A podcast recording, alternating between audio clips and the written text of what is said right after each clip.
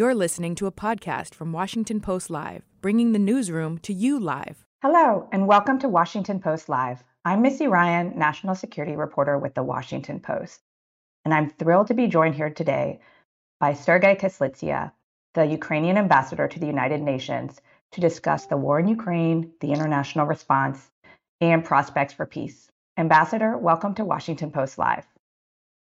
Good morning, Missy. How are you? Great, thank you. Thanks so much for joining us. And remember, we always want we always want to hear from you, our audience. You can share your thoughts and questions for our guest today by by tweeting at Post Live. So, Ambassador, let's just dive in. There's a lot to discuss here. I wanted to start with the Biden administration's decision to provide medium range rocket systems to Ukraine. Uh, it's a new step that hadn't been taken before. Um, so I'd like to ask you, what significance do you see in this provision of the HIMARS system, a new system to Ukraine, and what do you think it says about the evolving Western response to the conflict?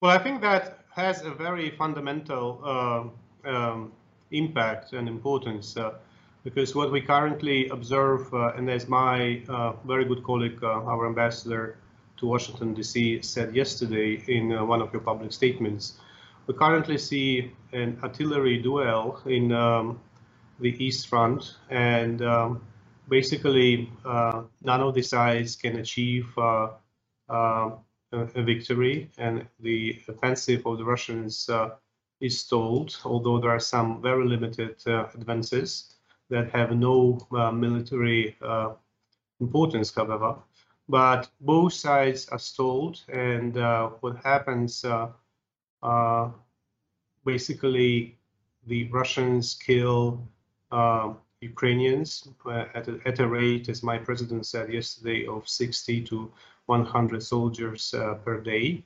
Add to that hundreds of wounded while we do our best to stop the offensive. And if we do not receive in the most uh, near future necessary weaponry, uh, weapons and arms and munitions. I mean, uh, that may last um, for quite a long time, and it, it, wouldn't really be helpful to any of us, including the third parties concerned, including the US administration and our uh, European allies. Do you think that this signifies the West really coming to terms with the stakes of the Ukrainian conflict. There has been, as you know, a disconnect between, for a long time since the beginning of the conflict, between what Ukraine has said it needs to be able to fight off Ukraine, not just for its own sake, but for the sake of all uh, Western democracies and the sort of European system, um, and what the West has been willing to provide. How do you see this step playing into the overall equation there? Well, I think that uh, the US administration, unlike many, um, perhaps the UK was also part of this uh, long term uh, vision, uh, was very well informed about the state uh, of the preparations uh, on the Russian side. So they were already signaling both publicly and most importantly behind the closed doors uh, their concerns about the preparations, uh, at least uh, starting from the last year. So it was not coming as a surprise to the US administration. We may recall how many times a press person of the White House or State Department would say imminent, imminent, imminent until um, that use, usage of imminent caused such a confusion that the White House had to uh, withdraw uh, the use of the word imminent. But anyway, uh, unlike the Americans and unlike perhaps the British, uh, uh, some Europeans were not even sure that um, uh, Putin will would launch an assault. And secondly, some of them, unfortunately, were so badly informed that they believed that Ukraine uh, Uh, would surrender in uh, two or three days. So they were not even planning uh, mid-term or long-term plans how to assist Ukraine. And only the resolve and uh, the heroic uh, fight of the Ukrainians made them change their opinion and their military and political planning. I'd like to ask you about oil Ambassador, as everyone, I think our viewers know, uh, Russia's status as a major energy exporter to Europe and, and to much of the world has been uh, an important impediment to uh, more deep cutting economic effects from the already you know, significant sanctions that are out there. So, you know, we've now seen the after weeks of ne- negotiations, the European Union countries agreed to end seaborne deliveries of Russian oil within months, although pipeline deliveries will continue to flow. What do you think the impact of these measures will be on Russia's economy and potentially, uh, more importantly, probably for Ukraine, um, Putin's calculations when it comes to the war? Look, we are dealing with a kind of war that cannot be uh, uh, stopped or won uh, only militarily, including because of uh, the objective reality where neither NATO nor uh, individual countries, uh, be it NATO members or not, are not willing to engage uh, uh, next to the Ukrainians fighting in the battlefield the Russian aggressors. So um, we cannot have this cumulative, cumulative effect of military forces of Ukraine and allies in the battlefield to to achieve uh, the breakthrough at the moment. Hence, uh, the uh, application of other tools uh, to stop the aggression uh, is essential. And among of the most important tools is um, the economic pressure and trade embargoes.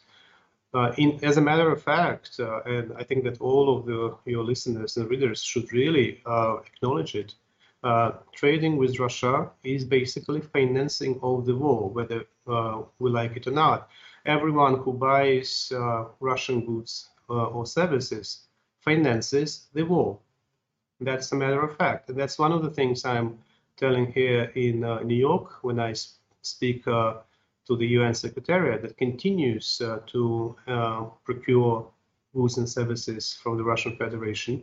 I tell them that this is the most absurd situation when the United Nations, where the General Assembly declared the Russian Federation an aggressor continues uh, to buy um, goods and services, continues to invest uh, hundreds of millions of uh, dollars in Russian economies through the pension fund. When it comes to the um, energy uh, supply from the Russian Federation, I mean, we sincerely, no doubts about it, appreciate all financial assistance, uh, be it uh, money or be it loans, be it uh, uh, goods, uh, weapons. But it's also the matter of fact that Europe, until very recently, uh, during the first months of the war was paying almost 1 billion euros to the Russian Federation daily, daily, buying energy, buying gas and oil.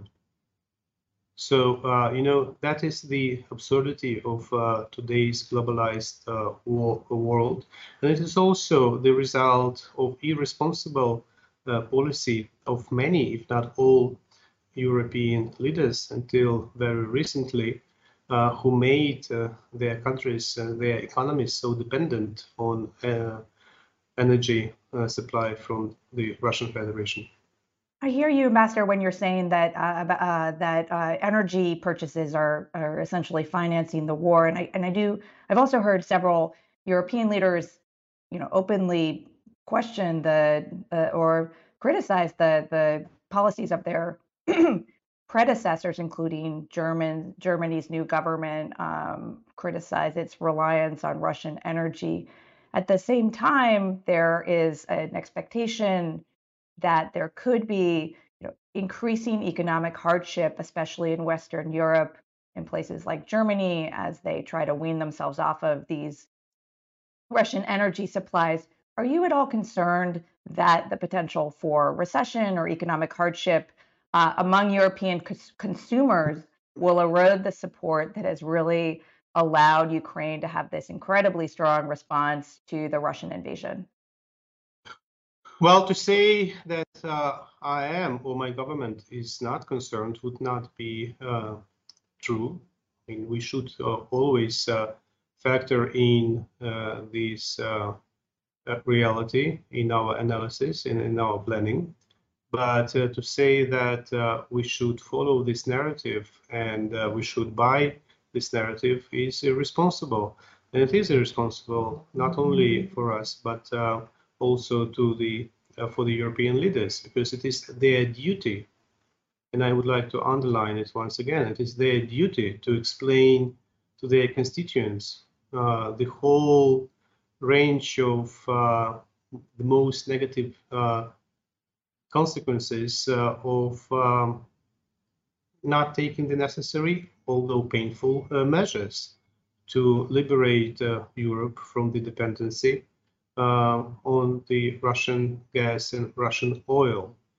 If uh, the if some politicians are driven by populist sentiments and they have no courage or guts to explain to their uh, constituents uh, the whole um, danger, I mean, that will backfire, you know, and uh, if uh, Europe does not take measures today, then uh, when Russia hits again, uh, they will all pay triple price for it.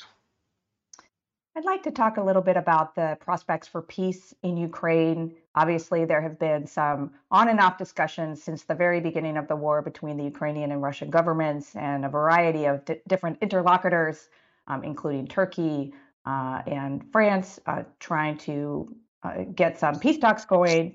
And more recently, we've seen some suggestions from European leaders and from people, including the former Secretary, American Secretary of State Henry Kissinger, suggest that Ukraine make certain concessions in order to secure a peace deal to end the war.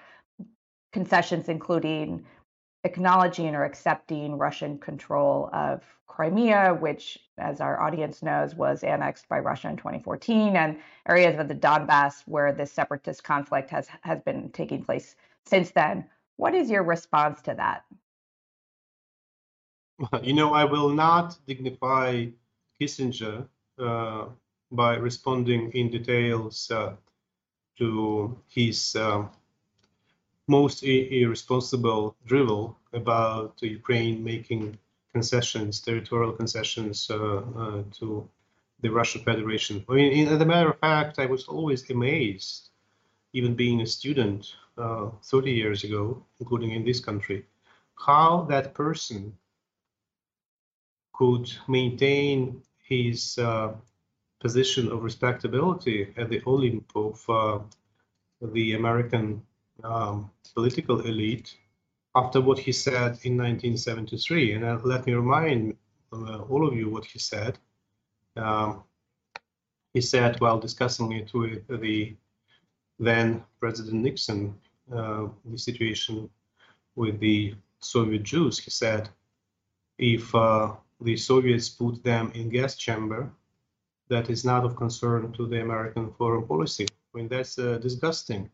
So if a person who is a Jew himself can say that about uh, the Jews in the Soviet Union, would say would say that. I mean, how can I respect him? The whole range of his deals uh, with the Soviets, starting uh, with uh, uh, the times of Gromyko, and um, I wouldn't really uh, dwell on that. But anyway, it's a matter of principle that the Ukrainians as a nation, they are so determined that no deals that involve uh, permanent territorial concessions are supportable by public. Any politician that would try to break such a deal uh, with the Russians or whoever has no political future, I believe, and uh, it's uh, very, very dangerous. The Ukrainians have already sacrificed so many lives that it's totally uh, impossible to make them um, you know, give up the territories for nothing. So just just to so, confirm that, Ambassador, so you're saying that the Ukrainian government would categorically not accept any territorial concessions and would only uh, sign off on a peace deal that would involve a full withdrawal of Russian forces, basically going back to pre 2014 uh, situation. Is that right? I think that I think that it's exactly what my president and my foreign minister says almost daily. You know, uh, have to make a distinction, however, and they also do that uh, when it comes to the situation with the temporarily occupied Crimea. Uh, that is a separate case. But uh, when it comes uh, to uh, the withdrawal of the Russians um, as a result of the recent invasion, that's a sine qua non, as they say, as lawyers say. You know, I don't really see any chance for any um, peace deal that would let the Russians stay uh, where they are right now, um, it's impossible. It's politically impossible. And just to push you a little bit more, you're saying the Crimea is Crimean Peninsula is a, a, a separate case. Does that mean that the Ukrainian government could potentially accept a peace deal that would uh, allow Russia to retain some level of control over Crimea? We just, I just want to make sure our, our listeners. No, I mean from the legal no, from the legal from the legal point of view, the situation is very clear. The Ukrainian government uh, and uh, the United Nations, the General Assembly, the international law, they all recognized that uh, the uh, presence of the Russian authorities uh, on the territory of, of, Crimea is the presence of the occupational authorities. So they are occupiers, and there is no need, and this position won't be changed until the full deoccupation of Crimea. So it's uh, it's already the acknowledged and established fact, not only by the government of Ukraine but also by the United Nations. So the yeah. process of the, the, occupation of Crimea may be much longer, you know, than the process uh, of military uh, defeat uh, of uh, the Russian Federation in the mainland Ukraine. I see. And do you think? If I'd like to ask you a little bit about the the morale of uh, Ukrainian forces and sort of the the psychological state if we can make any uh, sweeping statements about the Ukrainian people as they contemplate what you're saying and many Ukrainian leaders have said could be a protracted conflict uh, in their country. Can you talk a little bit about the state of readiness for that kind of extended war in Ukraine? You know, Ukrainians are very resilient and uh, that resilience uh, is in their DNA. And it's not just a, a, lofty statement, it is a matter of fact. If we look at the last hundred years, how many times Ukrainians were uh, devastated, invaded, uh, may, made to flee from their country. Uh, I don't really see any other nation uh, in, um, in Europe who would be so many times um, uh, devastated. Uh, look, uh, from what I see and from what I hear talking to average people, my friends, my colleagues, I don't see and I don't register any sort of uh, frustration or despair. I mean, people are unhappy, but people are also realistic. And I think that um, most of the citizens of my country do understand that we are uh, in a kind of long haul uh, situation where the war may last beyond uh, the next winter and the consequences of war will be uh, there for for generations you know.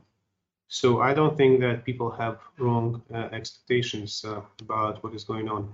And the level of the support of the armed forces of ukraine of the government of ukraine of the president of ukraine are unprecedented. Let's talk a little bit about the United Nations. You're sitting there uh, in New York, and there have been a series of these very dramatic moments at the UN since the beginning of the conflict. Um, and we discussed that a little bit when I came up to interview you in New York. Um, uh, some of them uh, involving you and the Russian ambassador to the United Nations, um, Vasily Nebenzia. And um, stepping back from that a little bit, I'd like you to talk to our listeners a little bit about the role of the United Nations in the war so far. How do you see the UN having uh, uh, advanced the cause of peace and having failed to advance the, the cause of peace in Europe? Well, as I told you, perhaps when we met in New York City, uh, it is very important to understand, and uh, unfortunately, some people do not really um, acknowledge it. I mean, the United Nations is not a concrete uh, uh and glass structure on the east uh, uh, side. The United Nations um, is the assembly of nations, of leadership of those nations. So when we criticize uh, the United Nations or when we criticize inaction or wrong actions uh, by the United Nations, we criticize, first of all, ourselves and our inability to, uh, to respond to crises uh, in an adequate uh, manner. The United Nations is not perfect as an organization. The United Nations uh, is a product of the last century and uh, the United Nations uh, should be reformed. That's a matter of fact. Whether the United Nations can be reformed uh, in an efficient manner still uh, an open question. And I'm quite pessimistic about it because even now, I do not register any uh, genuine desire of the permanent members of the United Nations uh, to launch a profound reform. And uh, the UN Charter was uh, drafted and then approved, uh, basically guided by the wishes of three nations the United States, the UK, and the then Soviet Union, who did their best to protect uh, their powers. Nothing can be changed in the charter unless there is uh, agreement uh, of the permanent members. So when it comes to the conflict that we all see now, uh, it basically uh, the UN and in particular the Security Council um, are immobilized because uh, the interests of one of the permanent members uh, are at stake. And just just to clarify, you're getting at the fact that Russia, as a permanent member of the Security Council, has been able to exercise its veto to shut down what would be any sort of legally binding or notionally legally binding moves to uh, compel it to mm. withdraw forces from Ukraine or have a ceasefire or something like that, correct? Well, several uh, corrections. Uh, first of all, I uh, never say that Russia is a permanent member. I always say that Russia occupies the seat of the Soviet Union uh, in the Security Council, who is, according to the uh, current uh, text of the charter is still the permanent member of the Security Council. secondly, the Russian Federation is rather allowed to apply its veto right by other permanent members, you know, and um, there were some recent uh, developments, as you know, there was this uh, Liechtenstein uh, initiative supported by the uh, overwhelmingly, uh, in fact, by consensus of the General Assembly on on veto. There was a recent application by China, double veto by China and Russia. Um, and we will now see whether the new resolution on accountability of the Security Council for applying uh, veto right uh, will work. But the matter of fact is that uh, all of us have made so many mistakes, including letting Russia to occupy the seat of the Soviet Union in a manner that was inconsistent with the UN Charter. Uh, so the, we all now face the consequences of our irresponsible actions in the course of the last 30 years. So just to provide a little bit more context for our audience, the, the, you're referring to the fact that Russia uh, basically inherited the Soviet Union seat um, as a uh, spot as a permanent member of the Security Council after the dissolution of the Soviet Union and uh, countries such as Ukraine say that that happened improperly. Um, and you know, I, have heard American officials acknowledge the same thing. But uh, to your point about um, other major powers at the UN being unwilling to address that, there doesn't seem to be any willingness that I've heard on the part of the United States to do anything about it. Um, so, well, I think the only reason uh, uh, Missy, I think that the only reason why uh, Russia still occupies the seat of the Soviet Union in, in the Security Council is the possession of nuclear arsenals uh, by Moscow. Should uh, Russia be nuclear arsenals free, nobody will really care because uh, other than that, Russia is uh, um, a charade. I mean, economically, it is weak. Um, uh, although the territory is huge, but uh, the GDP of the Russian Federation uh, today is probably less than GDP of California or Texas, you know. So the only reason uh, that Washington, Paris, uh, and London are so uh, cautious about the issue of how the Soviet Union was replaced by Russia in the Security Council is the nuclear arsenals. Ambassador, I just want to ask you one more question on the UN before moving on to a couple of questions uh, about President Putin. And, and the question on the UN is where do you see the UN having played um, an active and positive role in the war so far? We talked a little bit during our discussion about its humanitarian efforts, um, about the Secretary General's trip to Kiev. Can you just address what other parts of the UN system have done that you think have been valuable? Well, you see, uh, both you and me, unless we are, uh, you know, ambassadors to the United Nations, uh, we would be members of the general public, and general public uh, does see the United Nations almost exclusively through the optics of the Security Council, because it is the most uh, uh, politically um, exposed, controversial, lots of hype and fights inside the Security Council. However, the Security Council, although a very important uh, uh, part of the United Nations system, is uh, just one of many. It's, there is another important pillar of uh, the United Nations, and that is the General Assembly, uh, that uh, is composed of representatives of 193 countries, where every country has the same rights as um, any other country. It doesn't matter whether you are Kiribati or Marshall Islands or the United States, you still have the same vote. And the General Assembly is one of the most uh, uh, democratic uh, platforms in the United Nations. So when it comes uh, to the response uh, to the military invasion uh, by Russia of Ukraine, the General Assembly in 2022 has been doing quite well. I mean, let it be reminded that um, in on the 2nd of March, the General Assembly approved by 141 votes uh, a resolution uh, on aggression that um, established uh, the fact that uh, Russia was committing a, a, an act of aggression. Uh, on the 24th of March, the General Assembly approved a very important resolution um, on the humanitarian situation, and I was pretty much sure that we would have even more votes uh, uh, that we lost due to the very unfriendly, aggressive action, um, as we call it, um, by the South African Republic uh, that put, uh, that tried rather to put to a vote an alternative draft. So the General Assembly uh, is quite important. And as I said earlier, now the General Assembly got this particular right to consider uh, the veto application uh, in um, in the Security Council.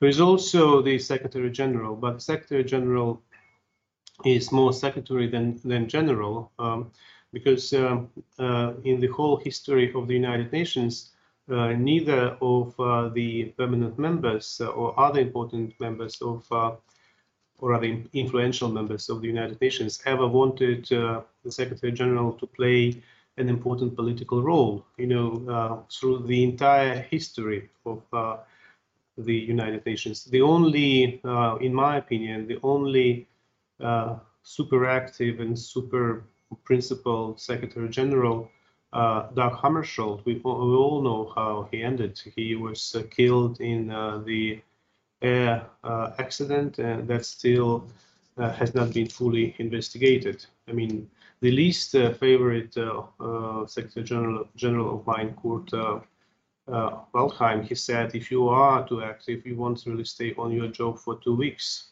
you know. When it comes to the current Secretary General, Guterres, I respect Guterres very, very much, sincerely, because I think that as a person, as a human being, he has uh, very high moral standards. So I always trust what he says.